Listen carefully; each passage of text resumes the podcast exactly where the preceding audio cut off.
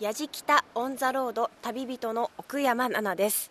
今私はですね、なだらかな山々に囲まれて水が清らかな長良川が流れる美濃市に来ています。こちらでは和紙の原料である良質の楮が多く取れて、豊かな自然の恵みとそこに住む人々の知恵と工夫によって美濃和紙は生まれました。ということでですね、今回は世界文化遺産に登録された繊細で丈夫な美濃和紙の歴史とその秘密を紐解きます。では早速行ってきます。やじきたオンザロード、耳で感じる旅番組、ご案内役の松本英子です。この番組は日本全国津々浦々、そこに暮らす方々との出会いを通じて、その土地の魅力やゆったりと流れる時間をお届けする旅番組です。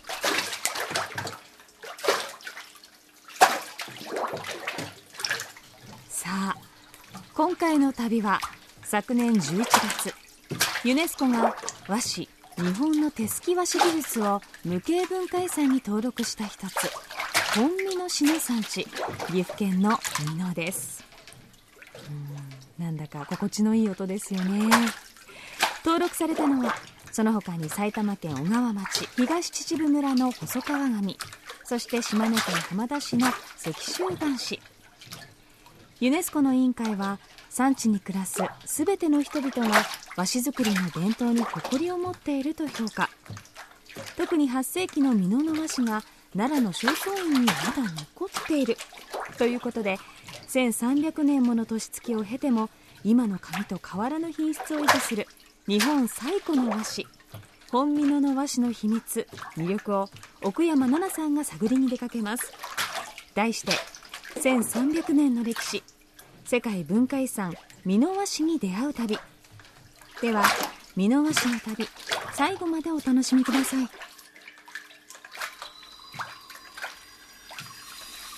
やじきた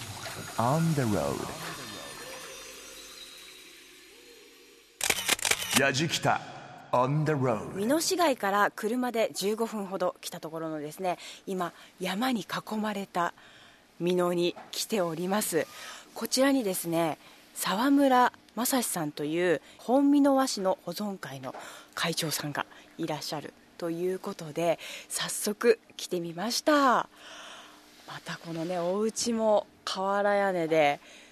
風情がありますね。そしてお家の前には板に貼られた紙が干されています。工房がありますね。外には沸いているお水も出ています。お話を聞いてみたいと思います。やじきたオンザロード、耳で感じる旅番組。今回は奥山奈々さんが旅する1300年の歴史、世界文化遺産美濃和紙に出会う旅。美濃市は和紙の原料である良質の楮が多く取れる場所で、豊かな自然の恵みとそこに住む人々の知恵と工夫によって美濃和紙は生まれました。その美濃和紙を後世に残そうとしているのが、本美濃市保存会の会長、沢村正史さん。沢村正史さんは社会の変化とともに需要が減り、廃業する人が多い中、70年近く本美濃和紙作りと向き合ってきました。そんな沢村さん自身も50代にして廃業することを決意したんですが、父親の雑炊を食べたとしても続けてほしいというその言葉で思いとどまります。それから30年、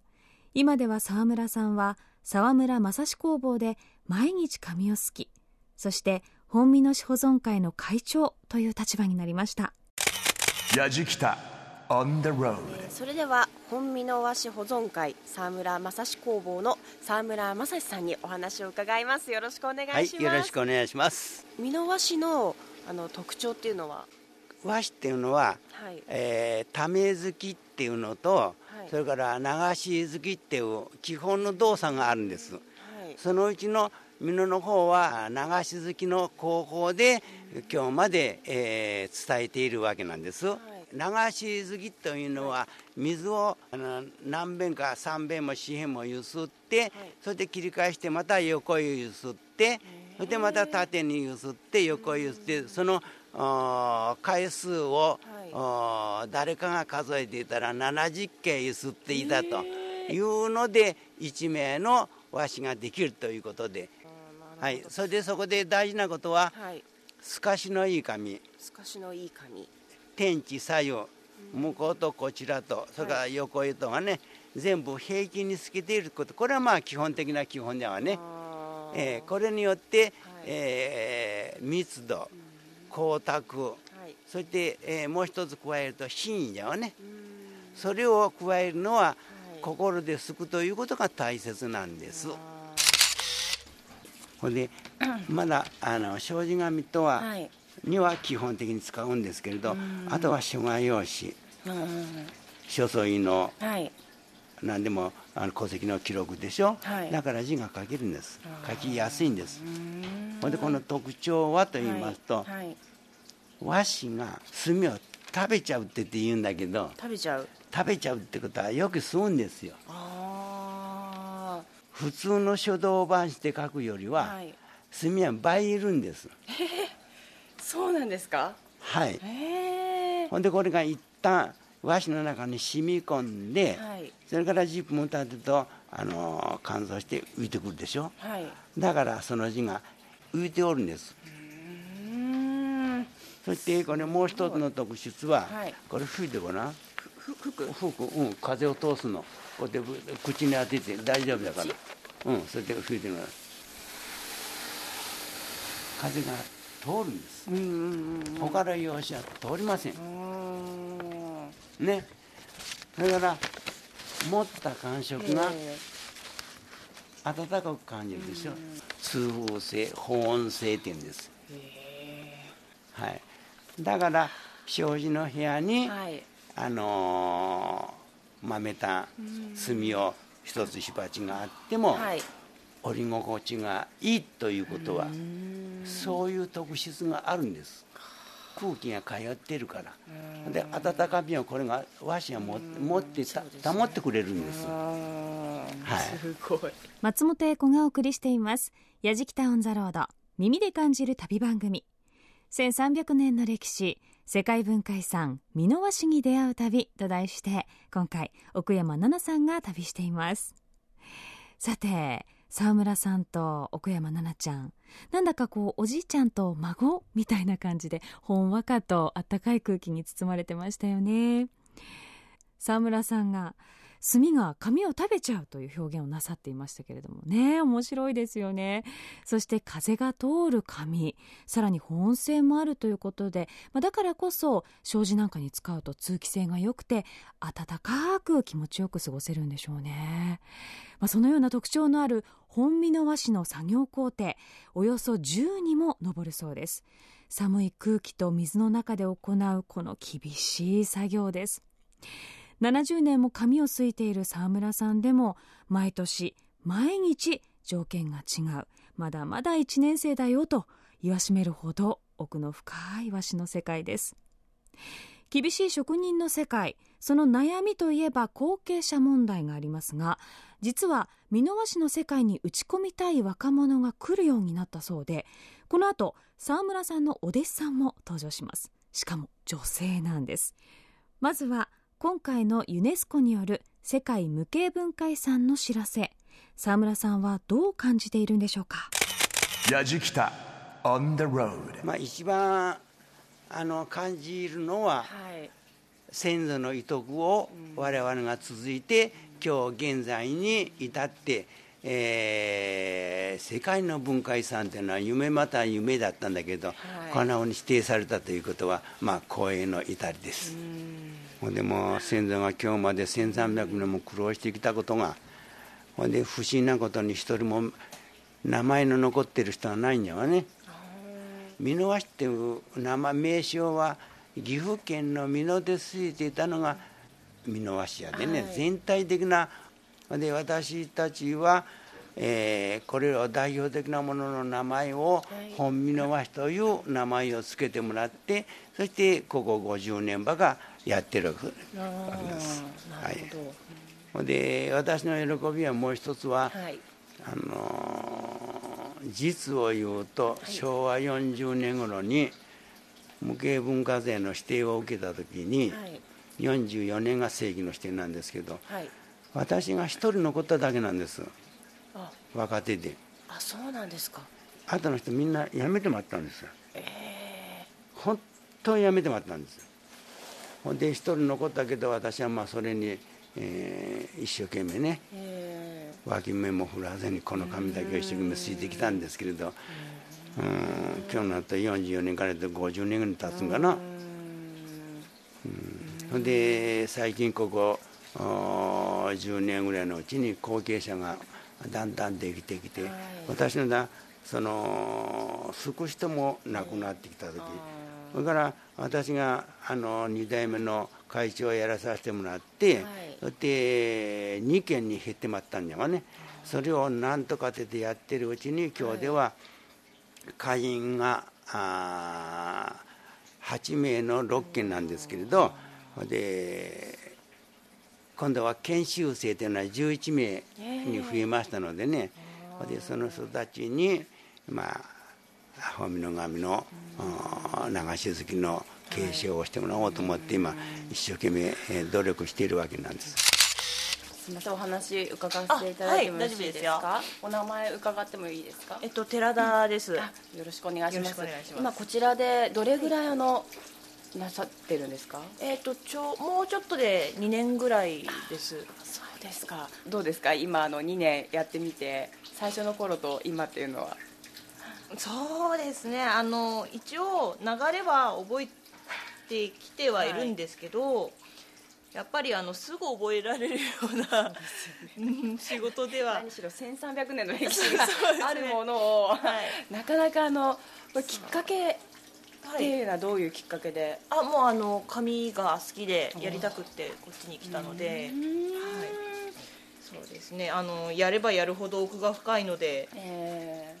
毎日毎日自問自答しながら頑張ってます。やっぱり日々すく紙っていうのはその日によって違いますか。私は気分のムラが激しいので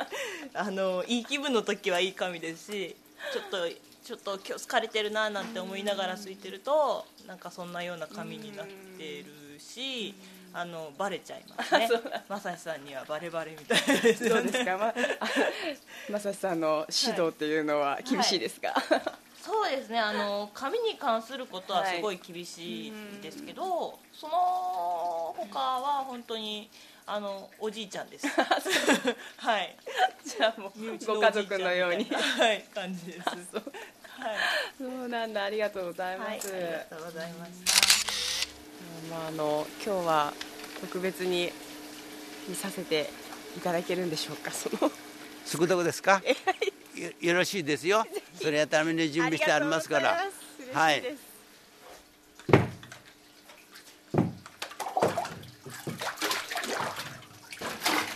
今すく作業が始まりました。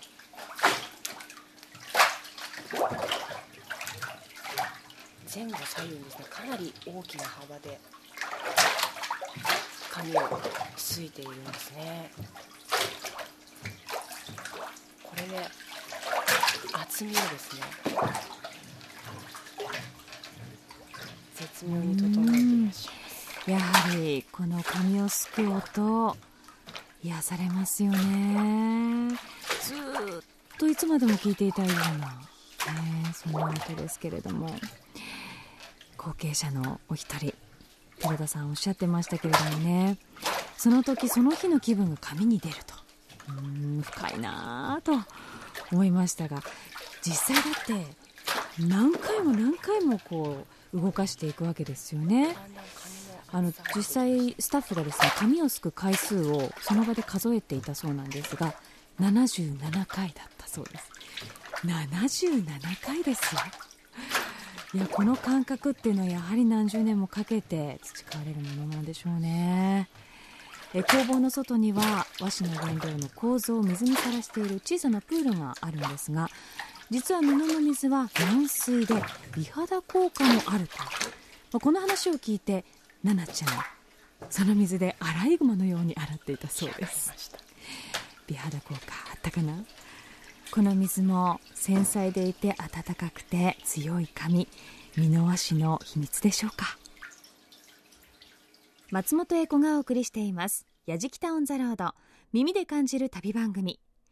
1300年の歴史、世界文化遺産美濃和紙に出会う旅と題して奥山奈々さんが旅をしています。美濃和紙の特徴を学んだ奥山奈々さん、ここからは美濃和紙の伝統を残すためさまざまな商品を作っている方々をご紹介します。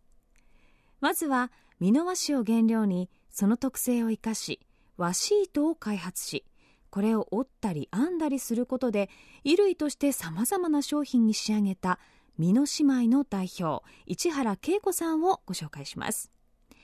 なんと美濃和紙でウェディングドレスも作っちゃったそうです。美濃和紙が持つしなやかな着心地から人気を呼んでいるとか。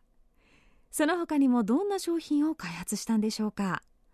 そして衰退していく美濃和紙を新しい形に変えて守り続けようとする市原さんの思いとは。やじきたOn the road。 もうこれ店内入っただけでもまず入り口に飾ってありますのがピンク色のドレスなんですけれども、はい、あちらも和紙で、はい、こちらにあります店内にありますものは全て和紙を使って作ったものです。ピンクのドレスは本当和紙そのものを使っておりますけれど、他にあるものは和紙を細く切って短冊状に切ってそれをこよりの状態にして捻糸っていうんですけど糸にして作ったものです。他にはどのような商品を作られてるんですか。はい、和紙の靴下、和紙のタオル、はい、そして衣類、はい、一般的なものもありますしインナーとかそういうのも帽子ニット帽なんかもあります。はい、私どもの一番作る、はい、一番目的は、お肌の弱い方とかトラブルのある方のために作りたいということで、はい、石油系のものを極力入れない。私どものもので石油系のものが入っておりますのは、はい、靴下のゴムの部分だけです。靴下のゴムはもう天然素材ではないもんですから、はい、それはもう本当にいくら研究してもできないもんですから入れておりますけれど、はい、他のものに関しては一切石油系のものは入れないというのが私たちのポリシーです。なるほど。ということは、この商品を作ろうと思ったきっかけはそういった肌の弱い方とかそういう方のために。そうですね、私のところに最初にいらっしゃったお客様で、はい、私がまだこういうこともちょっと和紙のことに携わろうとした時に、はい、ある方が突然自宅の方にいらっしゃいまして、和紙の布団を作ってほしいって言われて、それってどういう意味ですかって聞いたら、はい、実は私の子供がアトピーで大変困ってるんだけれど丸太を抱かせて寝るといいっていう話を聞いたから、それは丸太を抱かせて寝るわけにはいかないから、和紙で布団を作ってもらったらいいと思ってきましたって言われて、でその時はとんでもないですよって言ったんですけど、後々よく考えてみると、はい、丸太っていうのは木でナチュラルなものですから森林浴とか、はい、そういうものがとても体にいいっていうことをお聞きになって丸太っていう言葉を出されたと思うんですけれど、私にとってはとてもとても不思議なことで、はい、そんなことできませんっていうふうに言ったんですけれど、はい、その時の言葉が常に頭にあって作ったのがこのインナーとかそういうものなんです。早速ちょっと今和紙の靴下を体験させていただきます。履いた感じもなんか柔らかいっていうか、そんなにゴワゴワしてる感じも全くないですし、うん、あとなんか通気性がいい感じがしますね。うん、測れてちょっと経ってくると、はい、人間の足の油とか汗がうまくこちらに入ってそれが循環して保湿性になります。そうなんですか。はい、で歩かれるほどに暖かくなっていきます。時間が経つほどに。でもこれも何年も丈夫っていうか履けるんですよね。今履いてらっしゃる靴下と同じぐらいっていう感覚で履いていただければ、で洗濯機で洗われても白いゴミがついたりとかタラッとしてくることがなく、はい、毛玉にもなりませんので。すごいいろんないい部分があるんですね。和紙ってすごいですね。なんかやっぱり和紙って1300年前から好かれてきて、今もこうやって残ってユネスコの世界遺産に、登録されたということは、その時代時代に必要とされるものになって形を変えて残ってきたと思うんですけれど、今の時代は私はこういうものにすることによって皆さんのその健康とかそういうものにお役に立てるものになったら、またそれが一つの和紙の文化になって次の時代に行くんじゃないかなっていうふうに思いながら、世界の人に日本の文化の幅の広さを知っていただけるような活動をしていきたいなっていうふうに思っております。素敵な商品と、もうこれからも楽しみにしております。ありがとうございました。ありがとうございました。やじきた On the road Grooves and moves your day。 松本英子がお送りしています。やじきた On the road、 耳で感じる旅番組。奥山奈々さんが1300年の歴史、世界文化遺産美濃和紙に出会う旅と題して岐阜県美濃市を旅しています。さあ、この美濃市にはうだつの上がる街並みが見られます。このうだつとは屋根の両端に作られた防火壁のこと。江戸時代、火事を防ぐためのものでしたが、当時の豪商たちがその富を競い合うようにそれぞれに立派なうだつを設けました。では、美濃のうだつの街並みで美濃和紙に出会うお散歩に出かけましょう。スタートは和紙問屋だった旧今池住宅からです。案内していただくのは美濃市町並みボランティアガイドの河合徹さんです。やじきた On the road、素敵な町並みですよね。はい、ここは今から400年少し前、関ヶ原の戦いの後に、はい、新しい町並みをここへ金森長近という殿様が作ったんです。はい、で最初は城下町、はい、その後名古屋から尾張藩入って、ここに大官所ができて明治維新まで大官所という形になっています。ということはこの建物っていうのはその400年前から残っているものもあるんですか？一番古いのが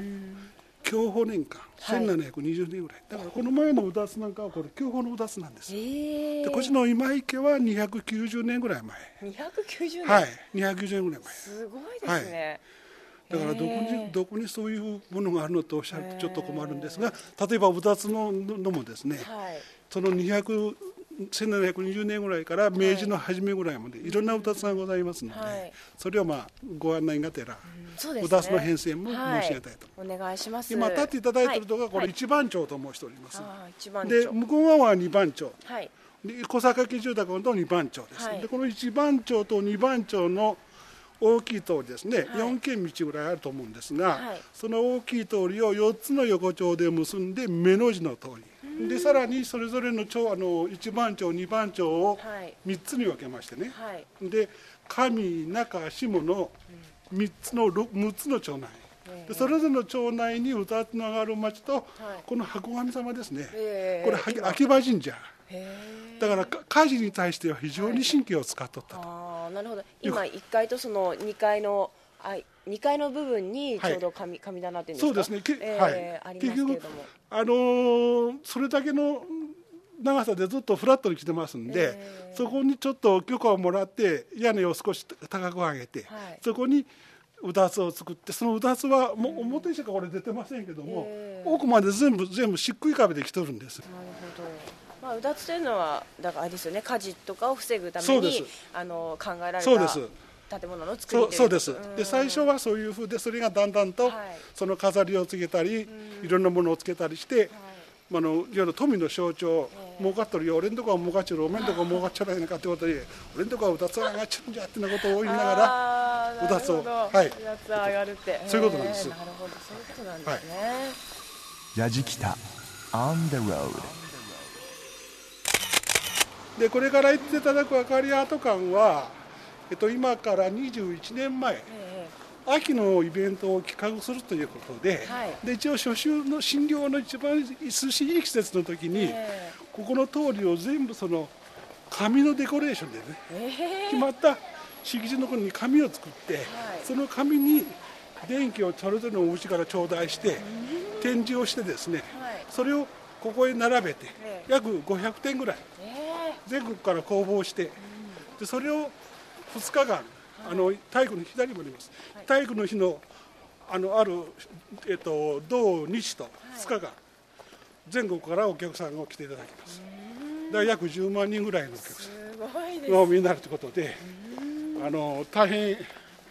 たくさんの方にご来店をいただいて、建物は市の文化財ですが、現在は今の明かりアート館ということで、そういう明かりアート展の中で出てきた展示物を、みんながいつも見ていただけるようにご案内をしております。ここから2階なんです。でこの両側のお家からそれぞれのお家から明かりをいただいて、真ん中の通りが歩いていただきの形で、こんな感じで作品が並んでいるという。両サイドに作品があるんですけれども、いろんな形にこれ和紙で作られたアートってことですよね。長さが決まったものの上に、それぞれの作るものを自由で作るんです。だからねぶたのようなイメージのものもあれば、子どもたちが遊んでいるようなこのワンちゃんのような感じもあれば、手すきの和紙を作られたものをイメージしたとかと、今2階は暗くなっていて今ライトアップされている状態が分かるんですけれども、こうねランプのようなものとかこの行灯みたいなものが両サイドに道の両サイドにじゃあ実際は並ぶということなんですね。これが夜本当に一つずつ光ったら綺麗ですよね。またそして和紙のね、和紙から来るこのライトっていうのがまた柔らかくてとってもね美しいですよね。やじきたオン・ザ・ロード、1300年の歴史、世界文化遺産美濃和紙に出会う旅。いやー、うだつ、この言葉の意味ようやく私知りました。うだつの上がらないやつなんていうね言葉言いますけれども、うだつイコール富の象徴だったわけですね。そして毎年10月に開催されるという美濃和紙あかりアート展、きっと綺麗ですよ。玄関先に光のオブジェが並ぶようなそんなイメージですよね。いやー、ここも行ってみたいですね。さあ続いては米屋遠山さんにお邪魔いたします。3代前よりお米屋さんを営んでいたんですが、10年前から和紙と水うちわ、布の和雑貨を営んでいます。人気の水うちわ、ななちゃん気に入ったみたいですよ。店主の遠山千恵さんにご案内していただきます。やじきたオン・ザ・ロード、早速失礼します。前は米屋さん、今はこういう小物屋さん。すごい、こんにちは、お願いしますよろしくお願いします。素敵な色ね、いろいろ置いてありますけど、今これひな人形がねたくさんありますね。あ、そうですね、吊るしひなとかも、こちらは一般向けですけど、こっちの方は作家さんのが置いてありますけどもね。そうなんだ。あとうちわとかもね。これ水うちわです。水うちわ、昔からある工芸品でね、和紙って言ったら構造で紙すきますよね。これはガンビっていう材料で敷いてますもんで、透明な薄い紙になるんです。あ、これ紙なの？紙、そうなんです。でその構造、ガンビが一時原料がなくて、15年ほど途絶えとって、7、8年になりますかね、前からまた復元されて、形がちょっと小判型っていうか、小判型、そうですね、軽いですしね。そうですね、世界でも有名な天然ニスを塗ってあって水を弾くようになってるんです。水うちわという意味はどういう？昔ね、昔から今までなんですけど、長良川の鵜飼船に乗って、長良川の水つけて仰いで漁を楽しんで、鵜飼を楽しんだっていう、そうなんですね。それが始まりなんですけどもね。本当見た目にも涼しいね。そうですね。本当にこの薄い紙で貼られてるんですね。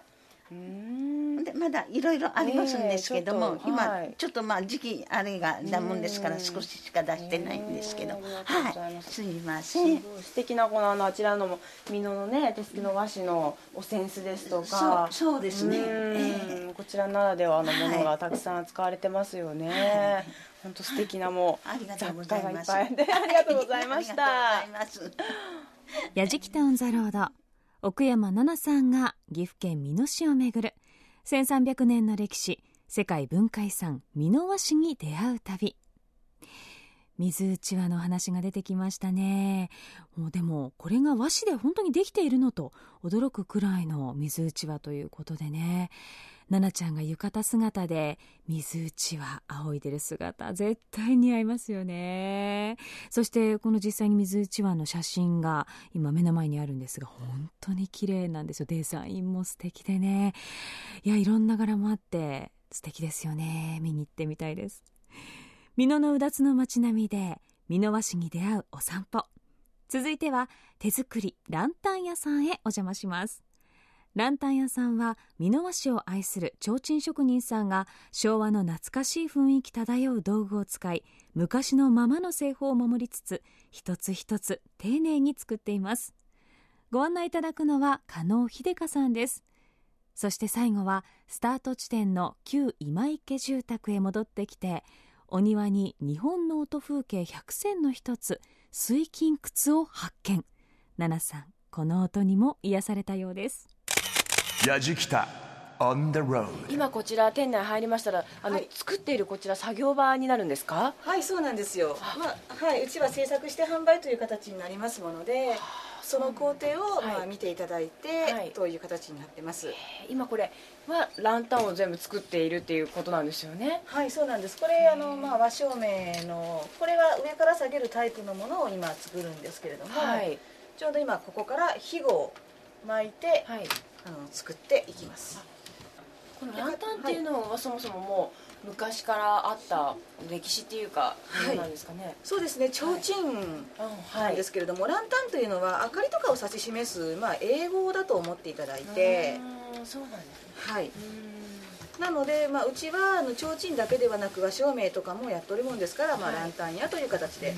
名乗っております。この地域にその提灯っていうのはもう昔から伝わってるものなんですか？いえ、うちはお祭りの提灯を作っていたので、それで一軒残ってたんですね。で、明かりアートっていうのがあるんですけれども、それが有名になったもので、なんかその明かりの街だというイメージがね、今ちょっとつきかけてますけど、も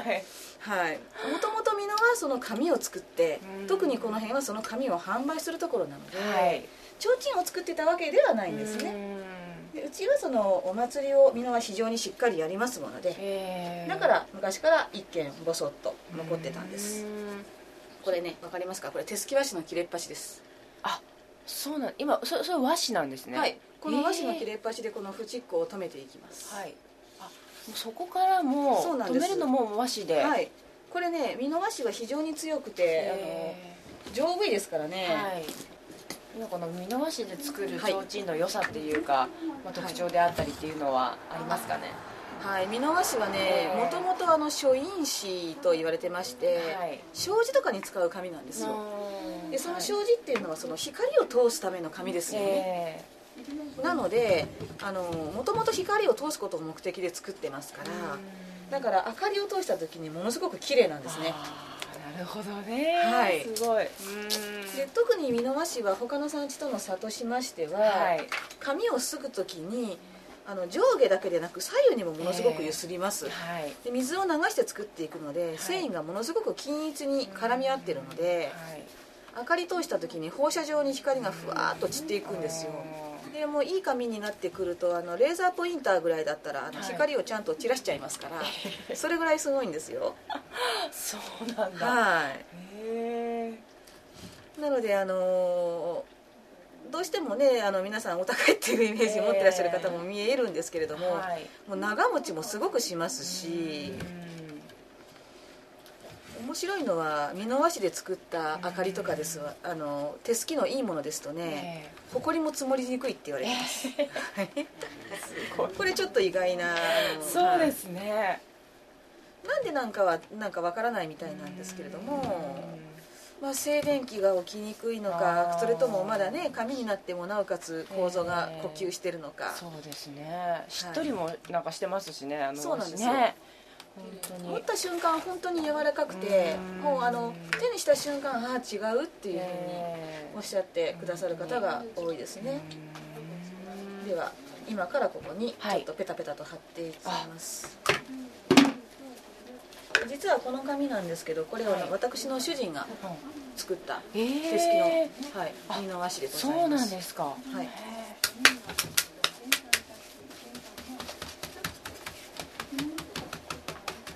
の糊を、はい、これは糊ですね。はい。ラジキタ on the road。はい、だから今池の前まで戻ってきていただきました。で前のうだつが先ほどお話しした享保年間一番古いうだつということで、うだつ本来の目的のものだということです、はい、で一軒おきにうだつを作って最初の防火の目的ということでうだつを並んでいます、はい、でこちら側が今池住宅ということで、はい、今からだいたい290年ぐらい前、はいいわゆる美濃紙の材料を扱ってみる問屋さんです、はい、で平成の6年に美濃市が買い受けまして、はい、美濃市の代表的な建物があるよということで観光客の皆様に来てご覧いただけるようにしております。で江戸時代は間口で税金取りますので、はい、奥行きはもう関係なしということで、はい、60メートルから90メートルぐらいの奥行きがございます。でそれぞれが、京都のああいうところをイメージされればいいと思うんですが、はい、中に長いお家が多い、ね、でここも長いお家、中に4つの蔵があって、ここから材料、いわゆる紙の材料ですね、はい、それを中へ運んで、ここの上にはいわゆる店員さんが住んでおって、ここを開けると用意どんで従業員が仕事を始められるということになります。今庭に出てきましたけれども、この水琴窟というのがあって音の百選に選ばれたということなので、今真ん中のですね黒い石に水をかけた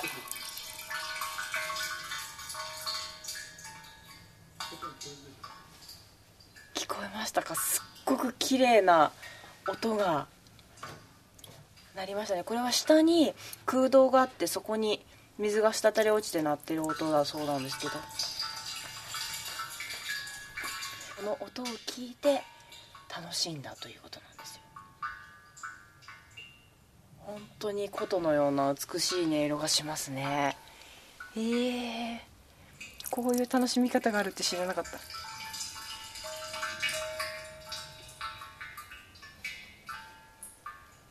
綺麗な音色ですね。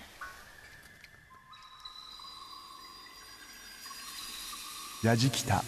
on the road。 美濃のうだつの町並みを歩いてきました。そして今旧今池の、これは昔紙問屋だったということなんですけども、その帳場に、はい、河合さんと座っているんですけれども、ありがとうございました。ね、この今池も奥が深かったりとか、すごいね、うだつの町並みっていうのは私初めて見たんですけれども、はい、こんなにうだつに種類があったりだとか、はい、このもう歴史を感じる町並みを今も見られるっていうのに本当に感動しました、はい、何かお祭りはいつ、はい、お祭りは4月の第2の土曜日日曜日ということで、この町上げて、はい、もう無礼講でお酒も飲むわ、にわかをやるわ、はい、おみこしをするわで、いろいろ出しも出ますし、はい、ぜひまたおいでをいただければありがたいと思います、はいはい、そして明かりの後の方は今年は何月にありますか。10月ですね。いつも10月の第2の土日になりますので、またちょうど季節のいい頃に、はいはい、第21回になりますか。はい、はいはい、またね、その時は街並みが綺麗でしょうね、はいはい、ぜひまたおいでいただきますように、はいはい、お願いしたいと思います。河合さん、今日はありがとうございました。はい、どうもお疲れ様でございました。ありがとうございました。ラジキタ on the road。 さあ今ですね、私は長良川の河川敷にやってきました。長良川といえば鵜飼でも有名ですよね。そしてですね、今はですね、まだ今夕方なんですけれども、釣りをですねまだ楽しんでいる方もいらっしゃいます。今回はですね、1300年の歴史、日本最古の和紙を取材してきたんですけれども、次の世代に受け継ごうとしている方のですね、が取材できたりですとか、紙がですね実際に作るところっていうのは今回初めて見たので、それにまずもう見入ってしまって、じーっともう何も言葉発することもできなくですね見入ってしまって、本当に感動しました。その和紙がまた、うだつの町に行った時にはランタン提灯に使われていたりとかですね、洋服にも使われてるっていう方、新しい使われ方をしてるっていうことにもですね、本当に驚きましたし、いろんな可能性を感じることができて、これはですね、もう世界文化遺産に選ばれたのも分かるなというのを実感しました。これからもこの和紙をですね、ぜひ受け継いでいっていただいてですね、もうより多くの方に、世界中に広まることを私も願っています。ということで今回、1300年の歴史、世界文化遺産、美濃和紙に出会う旅、大成功の旅となりましたということで、やじきたもんたろうの旅人は奥山奈々でした。1300年の歴史、世界文化遺産、美濃和紙に出会う旅と題してお送りしてきましたやじきたオンザロード。いや、今日は本当に耳で感じる旅番組にぴったりな旅でしたよね。髪をすく音、水琴窟の音、もうすっかり心が浄化されてしまいましたけれども、この音色も1300年もの歴史を受け継いでこられた沢村さんのような職人さんや、そして美濃和紙を愛してさまざまな形に変えて守り続けている多くの市民の皆さんがいらっしゃるから、今も私たち聞くことができるんですよね。後継者の方も勉強なさっているということなので、これからもずっとずっとこの世界文化遺産美濃和紙残していってほしいです。さあ、今回の旅の様子、旅日記動画でも楽しんでください。アドレスは www.jfn.jp/やじきた www.jfn.jp/やじきた。やじきたオンザロード、ご案内は松本英子でした。